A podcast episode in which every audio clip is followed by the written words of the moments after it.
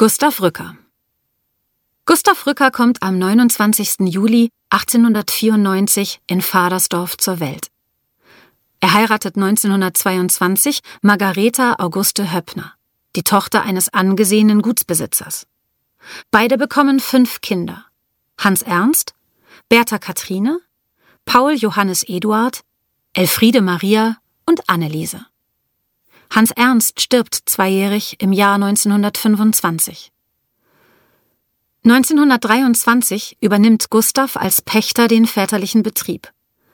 1926 pachtet er eine weitere Meierei in Mummendorf. 1932 kauft er eine eigene Meierei in Altgalendorf, wohin er auch den Familienwohnsitz verlegt. Gustav ist energisch und sparsam. Ihn fasziniert moderne Technik. Wenn er Maschinen kauft, dann immer die besten. Und er ist ein emsiger Arbeiter. Vormittags findet man ihn im Betrieb, nachmittags im Büro. Seine Frau Margareta schuftet nicht minder.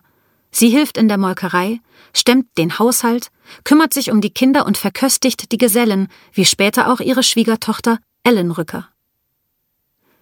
In der Zeit des Nationalsozialismus ist Gustav erklärter Gegner des Hitlerregimes – nach der Übergabe des Unternehmens an seinen Sohn Paul baut Gustav in Altgalendorf im Garten der Meierei sein sogenanntes Altenteilhaus.